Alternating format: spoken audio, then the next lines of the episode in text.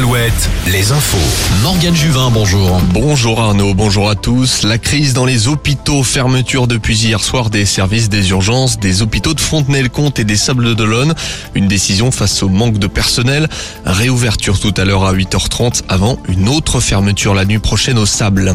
Un hélicoptère a survolé les bords de Loire hier sans succès. La gendarmerie recherche un étudiant nantais originaire du Finistère. Il a disparu samedi dernier au lever du jour à hauteur du Quai de la Fosse près de la Loire. L'étudiant de 24 ans portait à ce moment-là un pantalon noir et un pull blanc.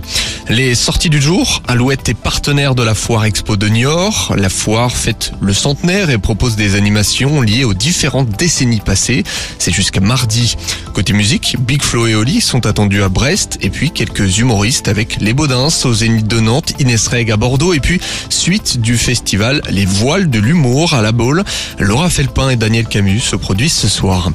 Jour J pour la finale de la Coupe de France. Nantes rejoint Toulouse en finale et peut rêver d'un 5e titre, un 2e d'affilée.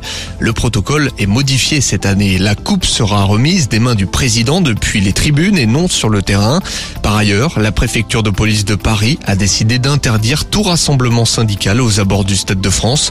Une mobilisation face à la venue d'Emmanuel Macron. Comme l'année dernière, c'est une marée jaune qui est attendue au Stade de France. Est-ce que des animations spéciales sont prévues pour l'occasion? Écoutez Philippe Migaud, il est président du groupe de supporters Allez Nantes Canaries. Malheureusement, parce qu'il y a des restrictions au Stade de France, on peut pas faire comme à domicile sur le Stade de la Beaujoire. L'affichage des banderoles, c'est très très limité au niveau superficie, donc on va être vraiment au minimum, mais on sera plus dans la voix que dans le visuel. Voilà, en attendant plusieurs résultats hier en national, Concarneau et Martigues ont fait match nul et restent au même nombre de points tout en haut du classement. Grosse défaite de Châteauroux face à Villefranche à domicile 5-1. Défaite aussi 2-1 de Cholet contre Sedan.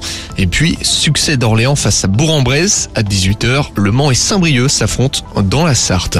La Pro D2 en rugby, Soyons-Angoulême ira au bout du suspense. Le record d'affluence hier soir à Chanzy n'a rien changé. Le SA15 s'est incliné contre Mont-de-Marsan et se retrouve à une place de la relégation. Les Charentais devront gagner vendredi prochain chez le leader Oyonnax ou prendre le bonus défensif. Vannes de son côté a battu Colomiers hier et se retrouve qu'à 3 points du deuxième. On termine avant la météo avec un mot de volley. Saint-Nazaire revient dans la course à l'Europe. Succès hier face à 7, tandis que Poitiers a chuté à Montpellier.